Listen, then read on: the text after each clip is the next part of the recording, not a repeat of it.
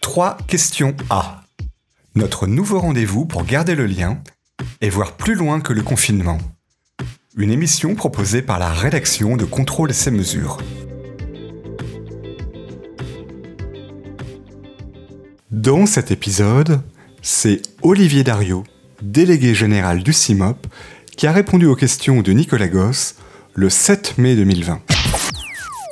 Olivier Dario, nous sommes à la veille du déconfinement officiel. Comment ça va? Bonjour Nicolas, bah écoutez, ça va, ça va pas mal, on est très actif et donc on a vécu ce confinement euh, comme si euh, ça passait très très vite.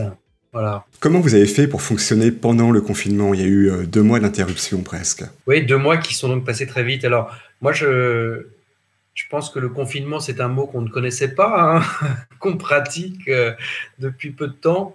Et c'est l'exact inverse pour moi de l'isolement. Hein. Donc, euh, on, a vécu, nous, en tant qu'organisation professionnelle, ce confinement comme un, moment où on a été, euh, je crois, jamais autant connecté à nos adhérents euh, auparavant. On l'a vécu, on l'a vécu dans une certaine hyper-connectivité qui nous a permis de garder toute une capacité d'action pour rester actif et pour pouvoir aussi apporter euh, des services particuliers à nos adhérents, particuliers ben, bien sûr en fonction de ce contexte, où je pense que toutes les organisations professionnelles font le même constat. Euh, les adhérents se souviennent qu'ils ont un syndicat, qu'ils ont une action collective. Vous, vous, avez été sollicité justement par vos adhérents dans cette période particulière? Oui, je crois qu'ils sont vraiment, vraiment eu besoin dans un premier temps de se retrouver ensemble pour partager face à cette euh, situation qui était un choc et qui est, toujours d'ailleurs un choc,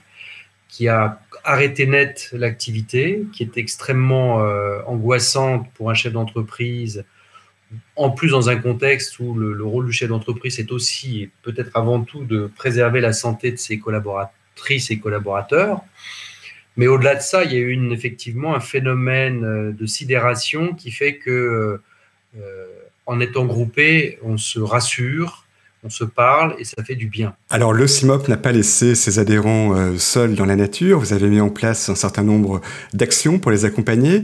Euh, qu'est-ce qui a bien marché? Qu'est-ce qui a été apprécié de la part de vos adhérents? Je pense que la, chose qui a été appréciée, c'est qu'ils ont senti que l'équipe du CIMOP était sur le pont, et ça je, je crois que c'est important. Nous, on, fait un rôle de service. Hein, et il faut qu'on montre que l'organisation professionnelle, c'est pas une institution, mais c'est euh, tous nos adhérents euh, réunis en fait. Hein. Et donc, euh, je pense qu'on a été réactifs. On a su être réactifs, on a su leur montrer qu'on était sur le pont. Vous savez, on a, on a monté beaucoup de choses depuis ces deux mois, euh, beaucoup de choses liées à, à cette crise. D'abord, comme je le disais, on a mené beaucoup de réunions. Alors, on a, eu, on a vécu la révolution Teams. Hein. On, a, on a abandonné Arcadin et l'école conférence et on a utilisé Teams et on a fait euh, plus de 30 réunions sur, en deux mois. Donc, c'est pour vous dire que. c'est un rythme assez soutenu. C'est un rythme soutenu et c'est en fait un rythme nécessaire parce que ce n'était pas des réunions pour se réunir. C'est D'abord, il y a eu effectivement ce phénomène de se dire on est ensemble. Puis après, il y a eu beaucoup d'informations parce qu'il y a euh, des tas de, situations nouvelles, de réglementations, de retour au travail, etc. Donc, on a fait intervenir des spécialistes, des avocats, etc. Et donc, ça, ça a été, je pense, bien reçu. On, avait un club RH du CIMOP qui, qui comprenait, je crois, une quarantaine, une cinquantaine d'adhérents. Et maintenant, ce club RH, il a, réuni jusqu'à 450 personnes. Donc, si vous voulez, il a gonflé. Et on a fait 20 réunions autour de ce club RH. Donc ça, c'est formidable parce qu'effectivement, euh, ça a été très apprécié d'apporter de l'information concrète. La première chose qu'on a faite, c'est qu'on a, on a euh, éteint notre site internet pour le rallumer en ayant vraiment un site euh, interactif avec beaucoup d'informations, de questions-réponses. Une personne, Caroline Demoyer, qui s'occupe de toutes les affaires publiques, a été l'interlocutrice dédiée de nos adhérents. On a développé un outil qui est tout simple, mais qui va rendre énormément de services, qui en a déjà rendu, qui va en rendre énormément, c'est la bourse d'entraide industrielle. Qu'est-ce que c'est cette bourse d'entraide industrielle? Ah bah Écoutez, on a, fait ça, on a fait ça dans la première semaine du, confinement.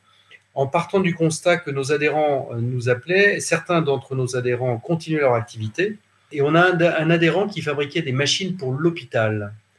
Et cet adhérent, il avait plus d'usineurs, il avait plus de société de traitement de surface, et donc euh, il était bloqué dans sa production.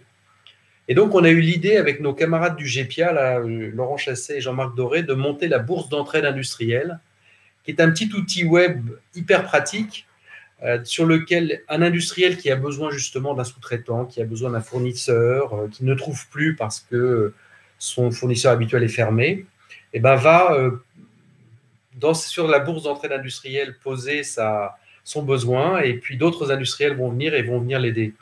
Dans le cadre de l'adhérent dont je vous parlais, euh, nous, on a appelé le syndicat du traitement de surface et on a eu une vingtaine de réponses et de gens euh, géniaux qui ont dit, mais nous, en plus, si c'est pour l'hôpital, on ne fait pas payer, on va rendre service et on ne fait pas payer.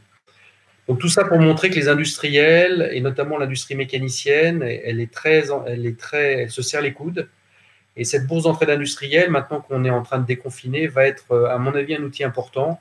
C'est pas du tout un outil brandé CIMOP, ni GPIA d'ailleurs. On a voulu faire un outil pour toute l'industrie. C'est pas non plus un outil temporaire. La bourse restera ouverte une fois la reprise entamée. Bah écoutez, je pense, je disais un article dans les Échos euh, ce matin qui disait la première chose à court terme, c'est de pouvoir redémarrer l'activité, euh, retrouver euh, ses fournisseurs, ses partenaires, etc.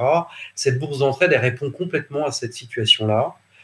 on parle même aussi de pouvoir se prêter des salariés, parce qu'il y a des entreprises qui, ont, qui redémarrent plus vite que d'autres, qui ont plus d'activités que d'autres, dans des secteurs similaires. Ben donc, on pourrait aussi, il y a des systèmes qui permettent de, de prêter un salarié qui a envie de rester actif, hein, bien sûr, et qui va être payé par l'entreprise qui en a besoin. Donc, vous voyez, il y, a, beaucoup de choses sur lesquelles, beaucoup d'éléments sur lesquels cette bourse d'entraide industrielle, doit être, qu'on doit la, faire connaître parce qu'elle va rendre beaucoup de services. Euh, c'est un outil pratique, on le monitore, donc on veille à ce que les entreprises restent en, euh, puissent être connectées les unes aux autres. Et, euh, et donc, je pense que c'est effectivement un premier service qu'on peut rendre à nos adhérents, aux autres. Pendant le confinement, au CIMOP, euh, confinement a rimé avec créativité. Confinement a rimé avec euh, réactivité et, en tout cas, je pense qu'on n'a jamais été autant connecté avec le terrain de nos adhérents parce qu'ils nous ont appelés, parce qu'on a organisé toutes ces réunions, parce qu'on a pu partager sur beaucoup de sujets, parce que des choses ont émergé pour qu'on puisse les aider et donc euh, enfin, les aider, les aider par la puissance du collectif. Et je crois que ça, c'est très important. Ça redonne euh, toute la raison d'être d'une organisation professionnelle, hein, qui est peut-être, hein, on y pense peut-être un peu moins quand le business va bien, euh, mais là, effectivement, quand il y a ce genre de situation, bah, la puissance du collectif est importante. On travaille sur des outils pour aider nos adhérents euh, dans des contextes qui vont être difficiles sur, le, sur la trésorerie. Donc, il y a des mesures de préfinancement de machines sur lesquelles on, travaille.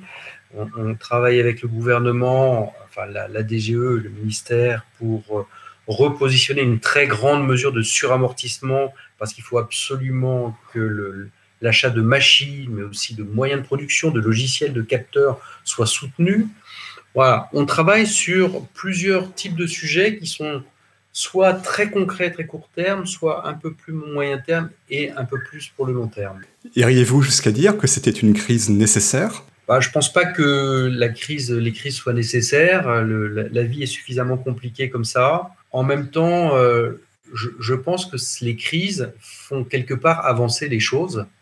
Et on va le voir, il est un peu trop tôt pour, pour tirer un bilan, mais déjà, je vous parlais de du petit miracle Teams. Bah, on est clairement passé, euh, enfin, le, home office à, voyez, tout de suite, qui était, qui était un peu redouté, etc., est devenu maintenant euh, presque la règle. Euh, et ça n'empêche pas les gens d'être actifs, ça n'empêche pas les gens d'être connectés les uns aux autres, etc. Donc on voit bien, là, typiquement, il y a une crise, ça fait avancer les choses aussi. Le monde d'après, le monde après confinement, est-ce que ce sera le même que le monde que l'on connaissait avant? Bah ça, c'est la grande question, Nicolas. Alors écoutez, moi, je ne vais pas jouer au professeur Raoult, je ne suis pas un devin, mais je, dirais que moi, je, pense que ce monde d'après, il a mis le doigt sur beaucoup de situations qui étaient déjà jugées comme des situations de déséquilibre et, qui euh, doivent se rééquilibrer, sinon euh, notre monde d'après va être un monde pire que le monde d'avant et c'est n'est pas ce qu'il faut viser, je pense. Par exemple, on parle beaucoup du retour de l'industrie. Euh, eh bien, euh, j'étais quand même assez frappé de voir dans euh, la presse un sondage Odoxa euh, où la population française était interrogée et où il mettait en premier dans les mesures le retour de l'industrie. 90% des personnes interrogées disaient qu'est-ce qu'il faudrait, qu'est-ce qu'il faudrait mettre en place demain, le retour de l'industrie. Cette situation des masques, cette situation de certaines productions comme la pharmacie, etc., à choque maintenant beaucoup les gens. Et ça, je pense, ça va faire aider les décideurs publics, ça devrait aider les décideurs publics à accélérer sur le sujet de la relocalisation de l'industrie. Donc moi, je, souhaite, j'espère vraiment qu'il y aura euh, une réflexion, à quelque chose qui va amener à un plan ou à des mesures extrêmement fortes pour faire revenir l'industrie. Vous savez, le, mot prospective, je crois, a été euh, inventé après la guerre il y a deux grandes écoles de prospective. Il y a l'école euh, américaine de l'armée américaine, qui est une qui fait beaucoup de prospective pour son innovation. C'est pour ça qu'ils sont les premiers à inventer euh, des tas de, de sujets, de robots, de, de, de, drones, etc. Mais aussi la prospective. Il y a une école française de prospective et elle s'est développée après la guerre. Et le sujet, c'est qu'il fallait reconstruire la France. Et l'inventeur de la prospective a dit, ben, fait, la prospective, c'est regarder plus, plus loin, plus large, plus profond et mettre l'homme au centre. Ben, je crois que c'est le sujet de l'industrie, vous voyez. Euh, regarder plus loin, plus large, remettre l'opérateur au centre. Alors voilà, moi j'espère je, qu'effectivement, euh, la question de la relocalisation de l'industrie va être vraiment mise en avant comme une priorité sociétale pour notre pays. Olivier Dario, je vous remercie. Merci Nicolas.